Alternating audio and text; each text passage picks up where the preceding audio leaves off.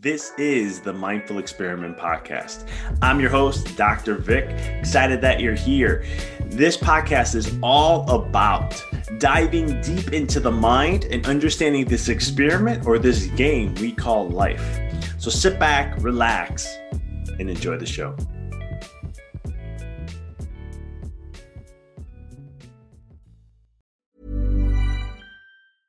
Hiring for your small business? If you're not looking for professionals on LinkedIn, you're looking in the wrong place. That's like looking for your car keys in a fish tank.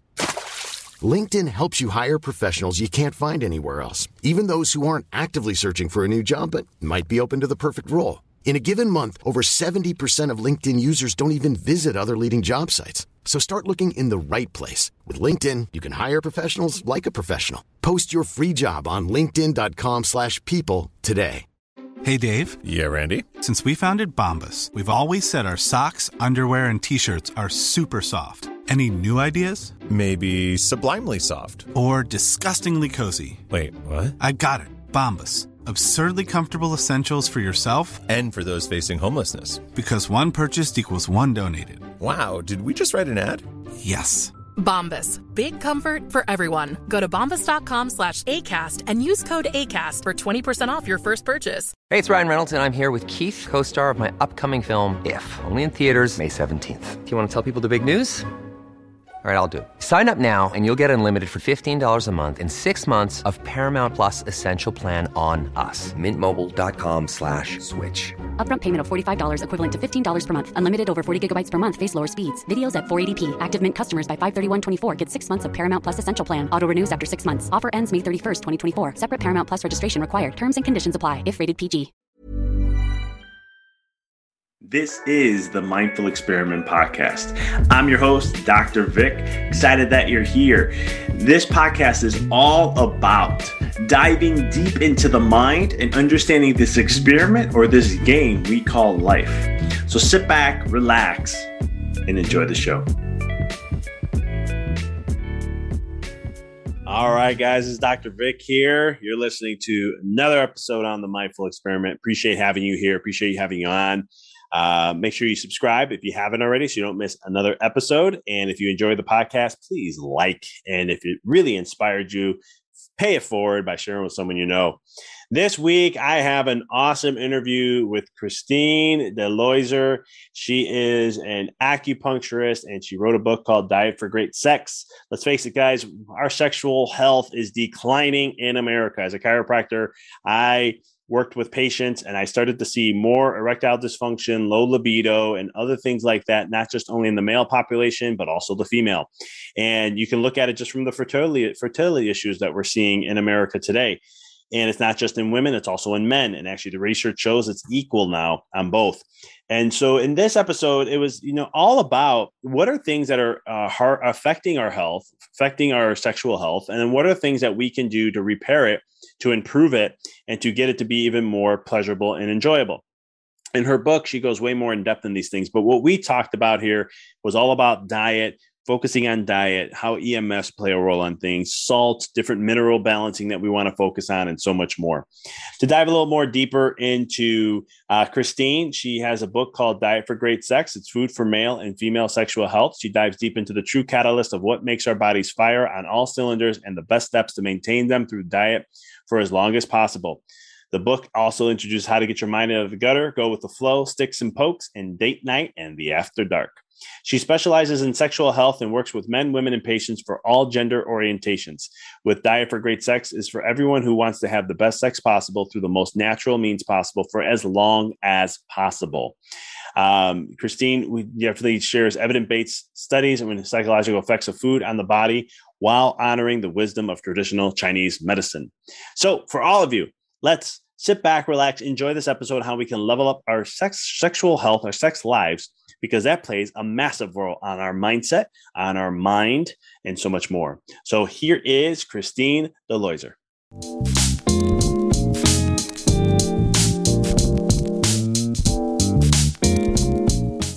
Christine, welcome to the show. Thank you so much for having me.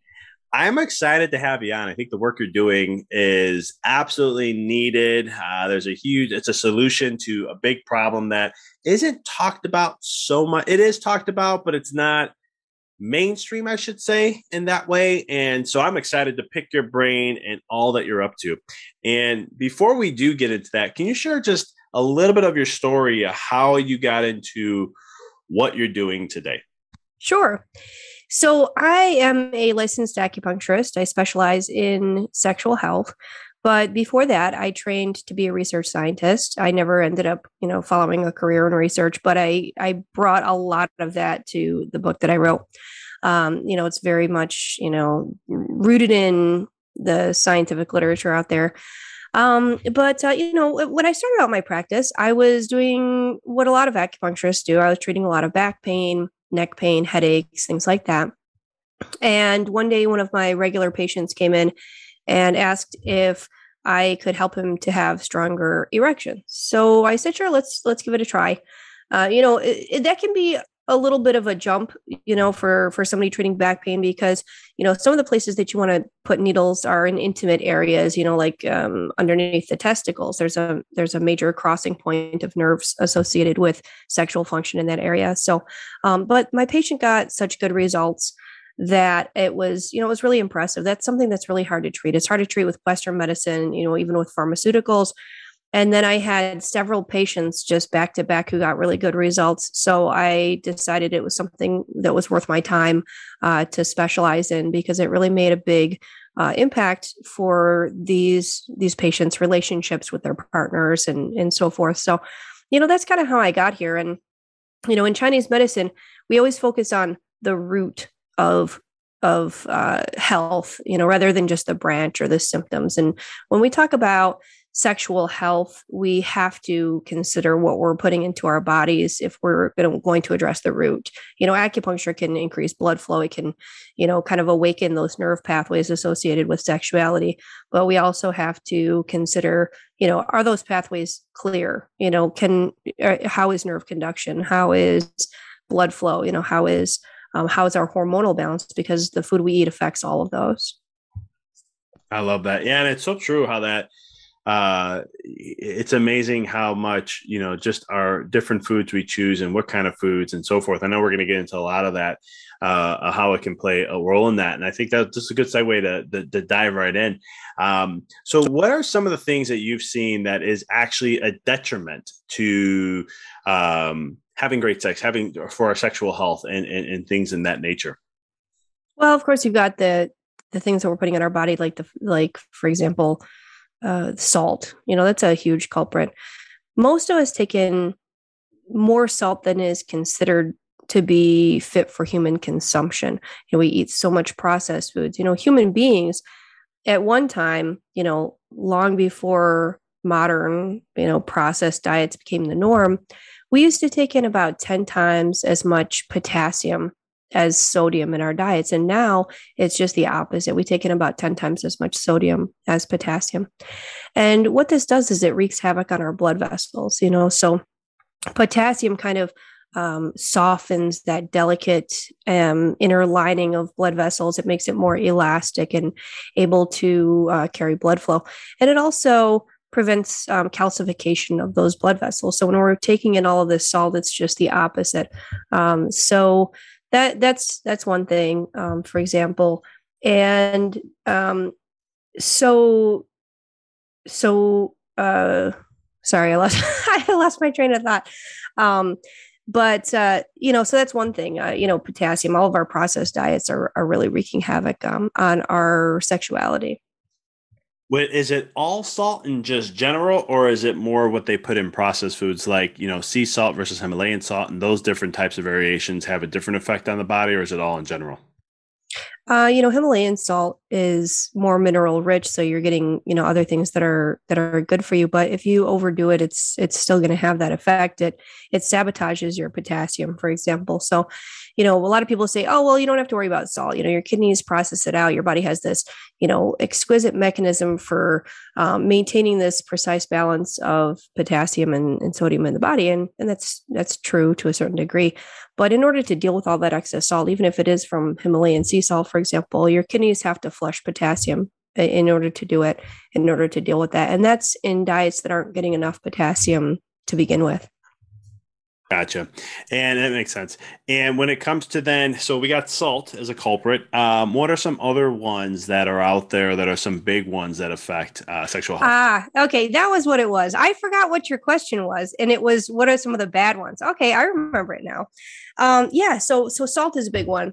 Um, uh, you know, some of the, the greasy, fatty food that we take in is another big one, particularly the processed fats for sure. You know, when we eat a really greasy, heavy meal, testosterone drops pretty pretty soon after. So that's not good in the short term for great sex, but also in the long term, you know, we see these fatty um, deposits on blood vessels and that sort of thing. And uh, hormonal shifts, that sort of thing.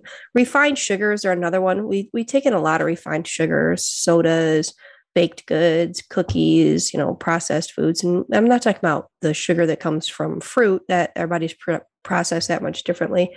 And then, of course, they bring with it, you know, all the vitamin C and all those other great, you know, antioxidants and things. But refined sugars really sabotage hormonal balance. And there's a lot of evidence to, to show that.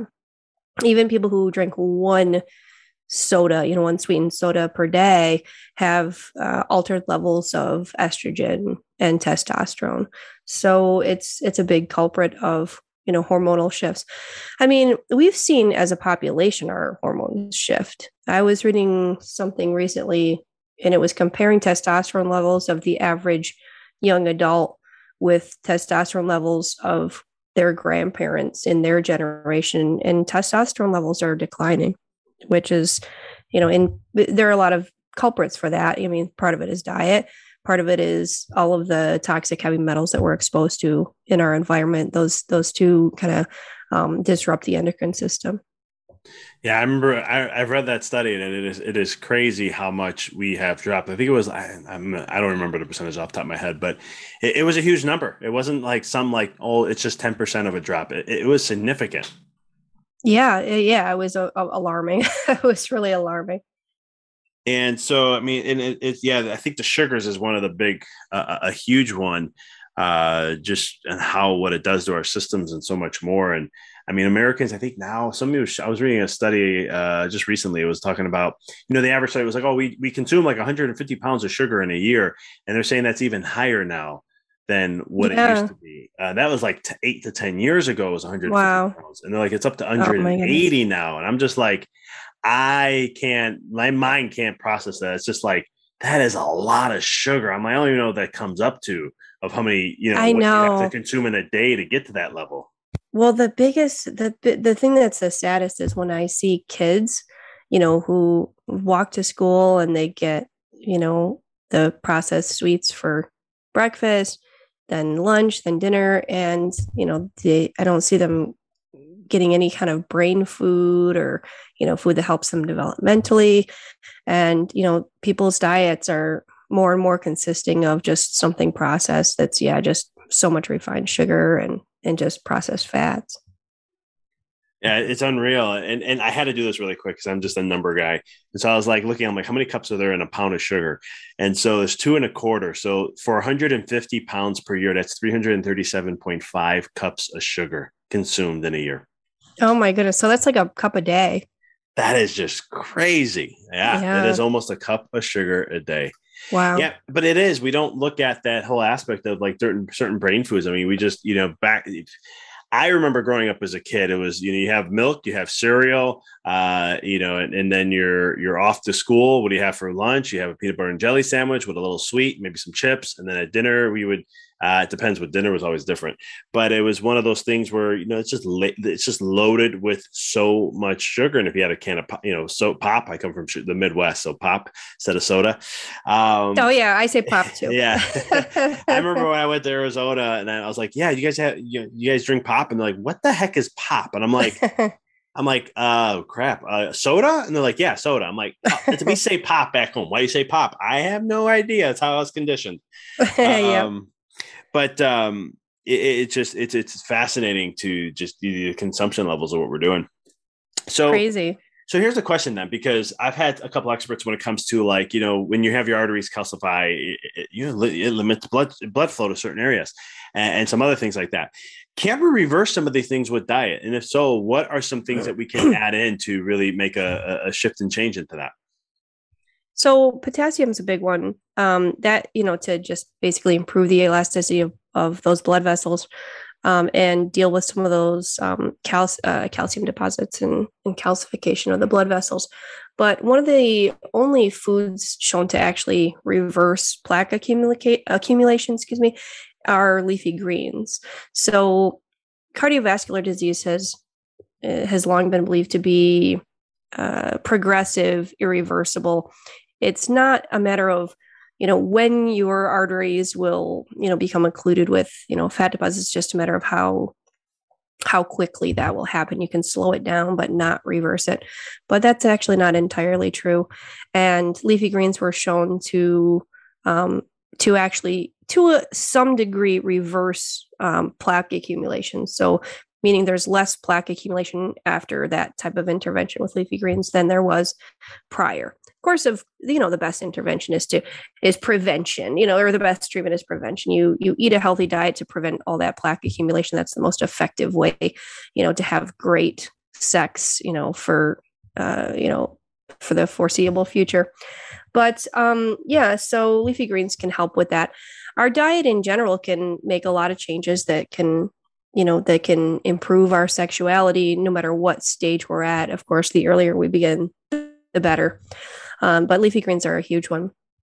Uh, we're meant as, as a human species to eat a lot of leaves. You know, if you if you look at other primates, you see them spending a huge portion of their days eating leaves, and in doing so, they get many times the amount of uh, you know essential minerals and and that uh, you know humans on the other hand, we kind of debate about what we should eat. You know, other animals just know what to eat. They go to the right plant, they go to the right animal, and they instinctively know what is most nourishing to their bodies. And we seem to have opposing views. But one thing that we could probably agree on is that leaves are a very good idea to be eating lots and lots of them.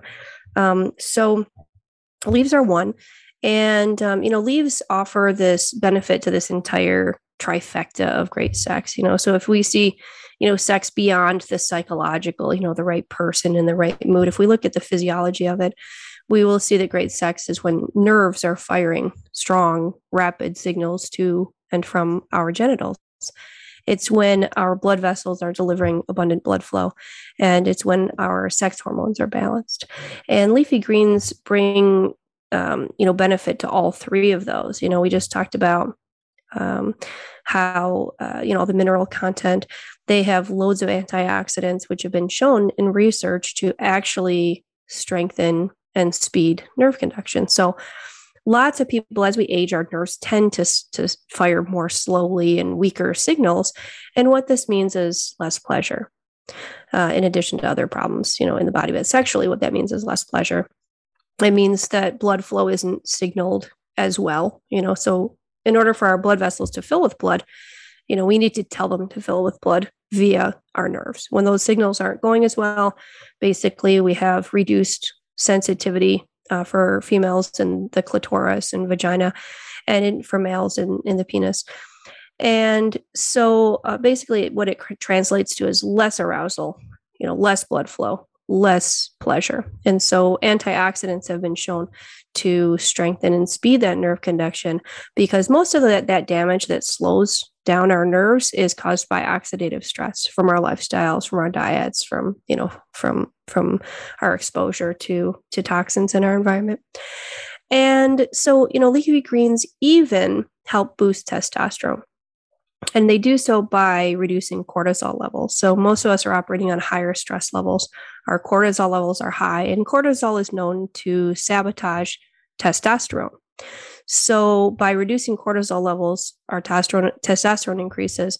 And that's important not just for male sexual function, it's also important for female sexual function, female libido, uh, etc. So leafy greens bring a huge a huge uh, benefit to sexuality are there a certain type that are just like this is better or not better it just has more jam pack uh, nutrition than others, or is it better like a portfolio just to do a diversified amount of greens? I would say diversified. Darker is better generally. The more widely studied greens are kale and spinach. Spinach is, you know, considered the superstar, but, you know, if we were to study other greens just as much, we might find similar benefits. But every time we talk about leafy greens and their benefits, you know, they usually use spinach as their as their um, intervention, you know, in in studies. So, um, so yeah, spinach and kale are, are big, but you know, green leaf lettuces are great. Uh, red leaf lettuces, romaine if they're dark, you know, if they're the dark leafy kind, um, and even some herbs, you know, leafy herbs and things like that are also good. Parsley is very nutrient rich cilantro is very nutrient rich so um, yeah so all of those are are really good and for the listeners, if you want to freshen your breath very quickly, just have a little parsley. Yes. Uh, so my mom used to have me do uh, when she would always be uh, being Italian, making a sauce and stuff, or you know things like that. So I get some parsley; it's good for your breath. Good for your breath. And I'd be like, okay. And then I do it. I'd be like, wow, it actually uh, does does refresh it. Yeah. Um, yeah. Now, for some people though, let's they're, they're little. You know, there was this whole you know, kale became. I always love like some people would be saying, "Who's the PR person for kale?" I need to talk to them because it's just blown up like crazy. Hmm. but then there's also, as anything blows up, there's always the opposite side. Some people talk about oxalates in kale and how it's not good for thyroid and stuff like that. Um, is is is there should be a caution to that in some ways, or um, is it you know sometimes researchers can just be someone's looking at it in some way and saying oh yeah look we had this one person or we had this certain demographic or this certain percentage um, or is it that not as relevant in some ways? Well um, again I, I i think the the best thing to do is to you know I, I would say eat eat greens you know despite the oxalates and despite that there's conflicting evidence on that first of all. And um, secondly again, if we look to pretty much all other primates, they're spending a lot of time eating leaves. It's it, there's a whole lot of evidence to suggest that we too should be eating leaves, um, and that it's that, that our body can fully process and digest them. That any kind of toxins that they do um, contain, that our bodies are able to deal with them. Gotcha. No, that makes perfect sense to me. I love my kale and all my green leaves that I eat every day. Um, but you know, it's one of those things where you know, just looking at that. So we got the leafy greens, definitely something to look at. And we, you know, we're talking about potassium. What other uh, uh, some things that you mentioned in, in your book and stuff that it, it can help enhance to you know the sexual function, but also great sex? Oh, there's a whole, you know, there's a whole lot of them. Um, you know, even for those of us who are eating healthy and really pay attention to our diet sometimes it's you know sometimes we can overlook certain you know certain nutrients. Like potassium is one that a lot of my patients who really focus on their diet may still overlook. You know vitamin c is another one so strong antioxidant that is really important for mood. Um, you know vitamin c can improve mood very rapidly and, and because the, the reason for that is that it's a key player in those um, you know dopamine pathways and dopamine signaling. And so you know all of those same chemicals involved in mood like dopamine uh, serotonin for instance are also critical players in sexuality. So what that means is that when if we are in a bad mood or we we we don't have good mood on a regular basis if we're suffering from chronic anxiety chances are we're not having great sex either because you know all that anxiety for example kind of turns on the sympathetic nervous system and the sympathetic nervous system the fight or flight you know kind of shuts off sexuality um, such shuts off those sexual pathways. So uh, vitamin c is a huge one. Omega 3s for that same reason are a huge one. You know, I mean, the, the brain is the master processor of sexuality. It's made up largely of fats, and about 20% of those fats are omega 3 fats. And we can't get them from uh, our bodies. Our bodies can't produce them. We have to get them from the food that we eat, but most of us don't get enough. We're not eating fish. Um, and if we're not eating fish, or if we do, you know, people who do a plant based diet, um, you have to focus on getting some walnuts or chia seeds or flax seeds, some of the other alternative sources besides fish, in order to be getting enough omega 3 fatty acids because omega 3s are key players in, again, that uh, dopamine signaling in the brain and in the areas where a lot of sexual processing occurs. What that means is that you may have, you know, your signaling from the genitals to the brain might be okay, but then it might not be be processed um, as either um, as it won't be as intense pleasure as you might like. For example, you know, basically, dope. You might be producing less dopamine, uh, which basically means less pleasure, if that makes sense. No, that makes perfect sense. And do you think, like, even with just, when you talk about dopamine, then, like, looking in the society where we are today, how much that plays a role on uh, depleting our dopamine res- responses by being overstimulated too much? Yeah, um, you know that's that's really interesting. Um, yeah, we we are on these kind of uh, you know we have these addictions to these dopamine fixes from things like electronics and and that sort of thing, and um, so yeah, it's definitely definitely problematic and even more problematic when your body's not producing enough dopamine to begin with or it's not signaling um, properly. So, you know, one of the things that's really interesting about diet in relation to dopamine is that, um, you know, the more sugary, fatty diet we have, the more of that we are required to eat before dopamine is released in the brain. So, you know, food's meant to be pleasurable. Uh, you know, when we eat, our body produces dopamine, and it basically is that satisfaction you get from eating. But if we eat crappy foods, basically, um, our bodies kind of hold back on releasing dopamine until you give it sufficient you know fat and sugar that that it's accustomed to but the good news is that after a couple of weeks of um, eating healthier, your body will produce dopamine after um, smaller amounts of sugar and fat. You know, th- those associated with the, you know, maybe eating fruit and, and other healthy foods. I love that. Yeah, it's it's it's it's uh the key point because like I know in the work I do and, and, and the stuff, it's always been you know the, the, one of the laws of the body is what you abuse you lose. We always know the one that what you don't use you lose, but the, also when you abuse you lose. And it's like if we keep you know firing those kind of things, um, we're gonna you know we're gonna start re, re, re, you know depleting some of those mechanisms. I'm not saying that's never to come back, but uh, but like you were sharing, doing certain types of stuff with a diet can bring those things back and get them back firing in a more healthier response.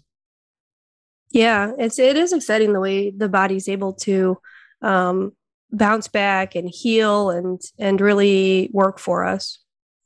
Yeah, it's it's uh, it's always fascinated me. No matter, I always say like we're you know when I was in school, uh, studying everything I was doing, it was one of those things where I'm like, we're literally committing suicide almost every single day. Yet it's the body still is resilient enough to keep moving forward. Like again, we're talking about like uh, the pounds of sugar that we consume, people are consuming in a day, and the the amount of toxicities that we're, you know, things that we're consuming.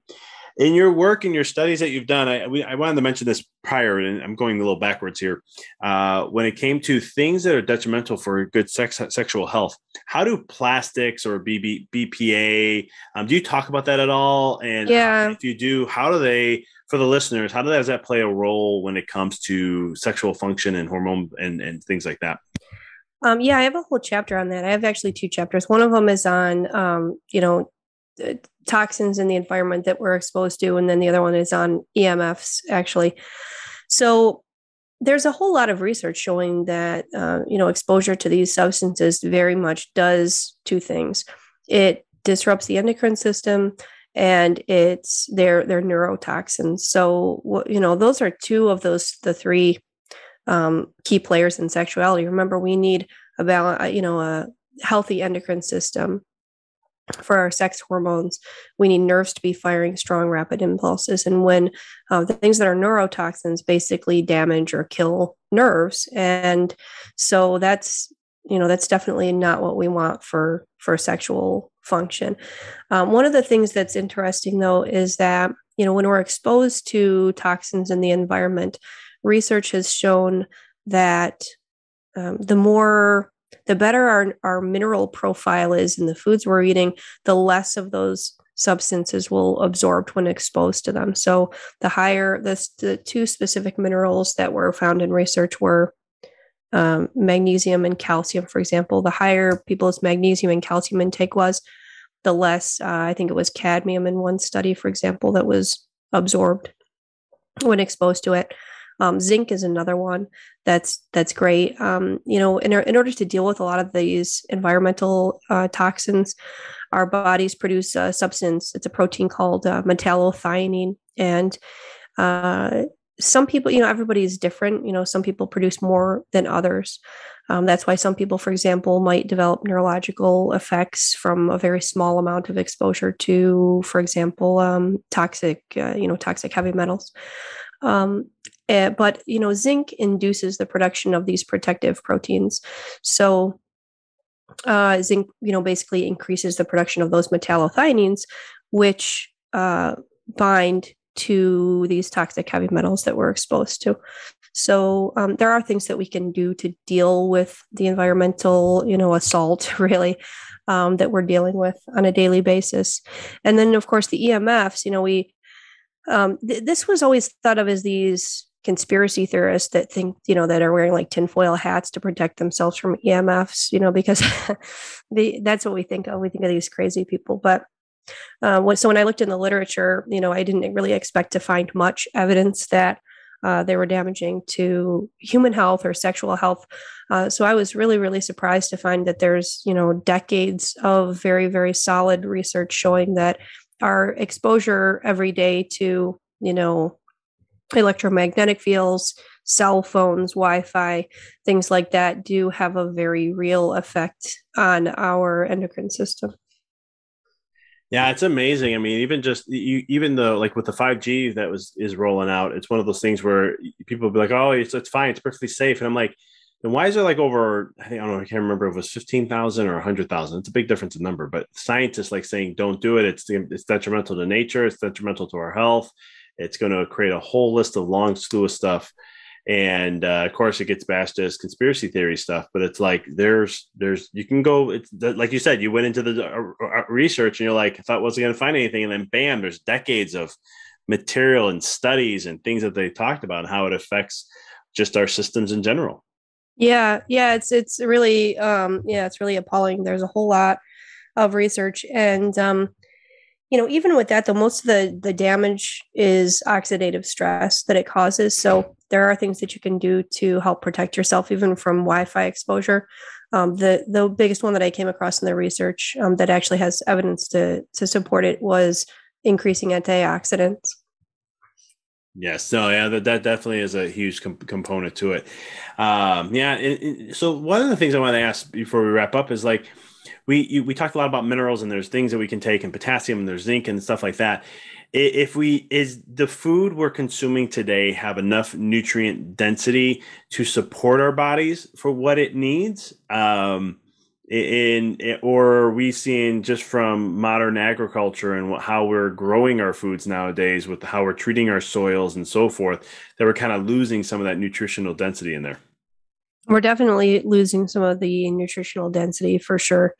Um, and yeah, the way we're treating our soils. I mean, even the way we water it. You know, if you water it with chlorinated water, you kill a lot of the microbes in there, and you want my you know microbial diversity in the soil to maximize the nutrient content. Um, and not only that, of course, we're over farming and and all of that stuff. So the tricky part, of course, is um, you know deciding what to supplement, when to supplement, how much to supplement, um, considering the fact that you know minerals in your body compete with one another, and when you take it in the form of food, it's it's much safer than t- taking it in the form of supplement. Um, so you know if you want to increase your magnesium content and you take a magnesium supplement, you can sabotage your calcium. Uh, you know because they they compete for receptor sites in the body and you know magnesium and calcium compete you know calcium and um, iron compete, um, zinc and magnesium compete. You know, they're all kind of competing for these for these sites. Um, and then, you know, of course, we have all these, uh, you know, nutrient the, these minerals that we take in very, very, very small amounts too. Which, when we're supplementing, you know, are we blocking um, their their availability in our bodies? Yeah, and I think that's some people because like there's a you know there's a movement. I don't know. I, I would say movement because I kept seeing hearing it more and more about people just taking magnesium, people just taking magnesium, and I was always like, as patients of mine started to do more of that, I'd be like, you know, you want to make sure you're at least doing that with calcium and magnesium because they counter one another. And uh, you know, but and, and and it's one of those things like, and I'm like, you know, nature. I always say nature knows best. It, when you consume something that has one, it usually complements others, so that way it doesn't create these imbalances. Yeah, uh, in some way, shape, or form.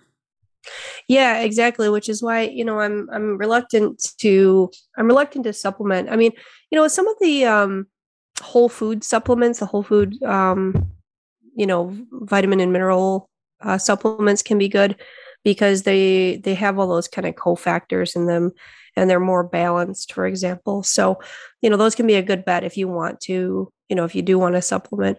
Um, yeah it is it is hard to get enough nutrition. Even if you were to eat perfectly which none of us do you know we're human uh, it's hard to get all the vitamins and minerals that would optimize health yeah, I know. Even with my diet as clean as I am, I, I mean, I've, I've, looked at the research, and I think I think we're down either forty or sixty percent. I can't remember the exact number compared to 1950 nutrition mm, density. Yeah, and I and, I, and I think it's more sixty because I remember I was like, well, a cup of spinach back in 1950s. You know, if you looked at nutrition content, it's like twenty something cups now, but that's just with spinach. But I was like, okay, I don't think that's that. That's 25 times of a difference. But when I, I saw a study come through, and it was like, I think it was, I want to say 60%. It was up there. Um, and I was like, great. I eat a whole massive bowl of salad every, almost every day. And I'm like, that doesn't even equivalent to getting me to where I, I'm like, I need to do this. I forgot what my number was. I was like, I think I got to do two and a half times that on top of it just to get to the adequates of the vitamins that I needed. You know what's interesting is that um, the amount of leaves that are in our environment that are actually edible that you wouldn't have known. You know, so for example, I was um, I was reading about uh, sassafras. I was picking some sassafras when I was hiking with my kids. You know, we like to pick the roots and uh, make some sassafras tea or root beer, that sort of thing. Put some spices in there. But um, as I was reading about it, I found that um, you know certain Native American tribes eat ate the leaves, for example, um, and you know something that you find in nature like that is going to have a much different nutrient profile than uh, something that's you know that's farmed, for example. So um, you know, even maple leaves in were eaten. I don't know how many of them you can eat, though. I don't know if if you get to a certain point and they're you know toxic, and I don't know if you could make a whole salad out of maple leaves or anything. But you know, they are edible to a to a certain degree. But I think that's um, that would be an interesting avenue to explore. You know, what other leaves we could include in our diet. Um, you know, on a regular basis that are perhaps in a different form than farming.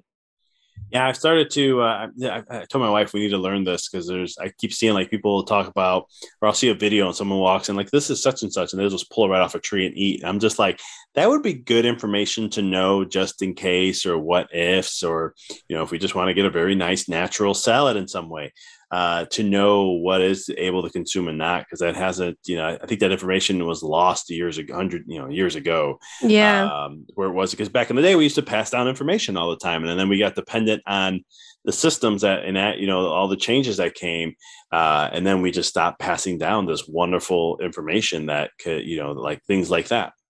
Yeah we seem to have have gotten to the point where we think science is superior to you know mother nature you know the natural way of doing things and, and kind of lost a lot of that. That that happened the you know the same way with um, chinese medicine. A lot of it was lost. Um, and even you know the way we feed our kids you know we started feeding them formula instead of breast milk because we figured science could do it better you know or um, you know but yeah um, a lot of those things we're realizing now were were real gems. Yeah i think man has always or humans have always been uh, trying to they think they can outsmart nature in some way. Mm-hmm. um, and it's it, i always look at like even with like the breast like there was an article that came out i think it was 2016 2017 and it was in a it was in a, a natural parenting book and there or a, mag- a parenting magazine and they were talking about how uh, we shouldn't use the say breastfeeding is better or superior uh, you know for all these different reasons. And i was like are you kidding me? I'm like leave breastfeeding alone. It's i go you tell me what formula can change on the instant of a dime the nutrient content demands of what the baby needs when it while right. it's eating at the moment. I'm like, you show me that study that a formula can do that, and I'll say that that's going to be superior. But until then, I mean, the new studies that are coming out about breast milk just alone is is, is just unreal, and all the stuff that I've studied, uh, where it's like it, it, just fascinates me more and more. And I'm like, we just need to let nature just be, like, yep. just learn to say, you know what, nature knows better let's yep. learn how we can work with that and and, and, and enhance it more or uh, improve it or just leave it as is and just say hey we're just gonna this is what it is and that's the end of it and let's move on yeah right Uh, we can talk all day on these things, but real quick here, uh, how can people find you, get your book, and follow you, and so much more? I have an Instagram account where I have some recipe videos, for example, and other things at Diet for Great Sex. I'm on TikTok, a few recipe videos at Diet for Great Sex. I have a blog, dietforgreatsex.com. And yeah, that's the best way to find me.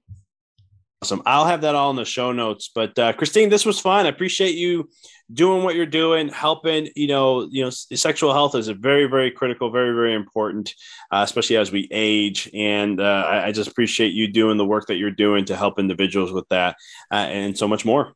Oh, thank you so much. It's been a pleasure. Thanks for tuning into the podcast. If you found this episode to be inspirational, pay it forward by sharing with someone that you know can benefit from this. If this is your first time tuning in, please follow us, connect with us so you don't miss another amazing episode. And until next time, keep rocking and rolling. Planning for your next trip? Elevate your travel style with Quince. Quince has all the jet setting essentials you'll want for your next getaway, like European linen premium luggage options, buttery soft Italian leather bags, and so much more. And is all priced at 50 to 80% less than similar brands. Plus, Quince only works with factories that use safe and ethical manufacturing practices. Pack your bags with high-quality essentials you'll be wearing for vacations to come with Quince. Go to quince.com/pack for free shipping and 365-day returns. Mom deserves the best, and there's no better place to shop for Mother's Day than Whole Foods Market. They're your destination for unbeatable savings, from premium gifts to show-stopping flowers and irresistible desserts. Start by saving 33% with Prime on all body care and candles. Then get a 15-stem bunch of tulips for just $9.99 each with Prime. Round out Mom's menu with festive rosé, irresistible berry chantilly cake, and more special treats. Come celebrate Mother's Day at Whole Foods Market. Thanks for tuning into the podcast. If you found this episode to be inspirational, pay it forward by sharing with someone that you know can benefit from this. If this is your first time tuning in, please follow us, connect with us so you don't miss another amazing episode. And until next time, keep rocking and rolling.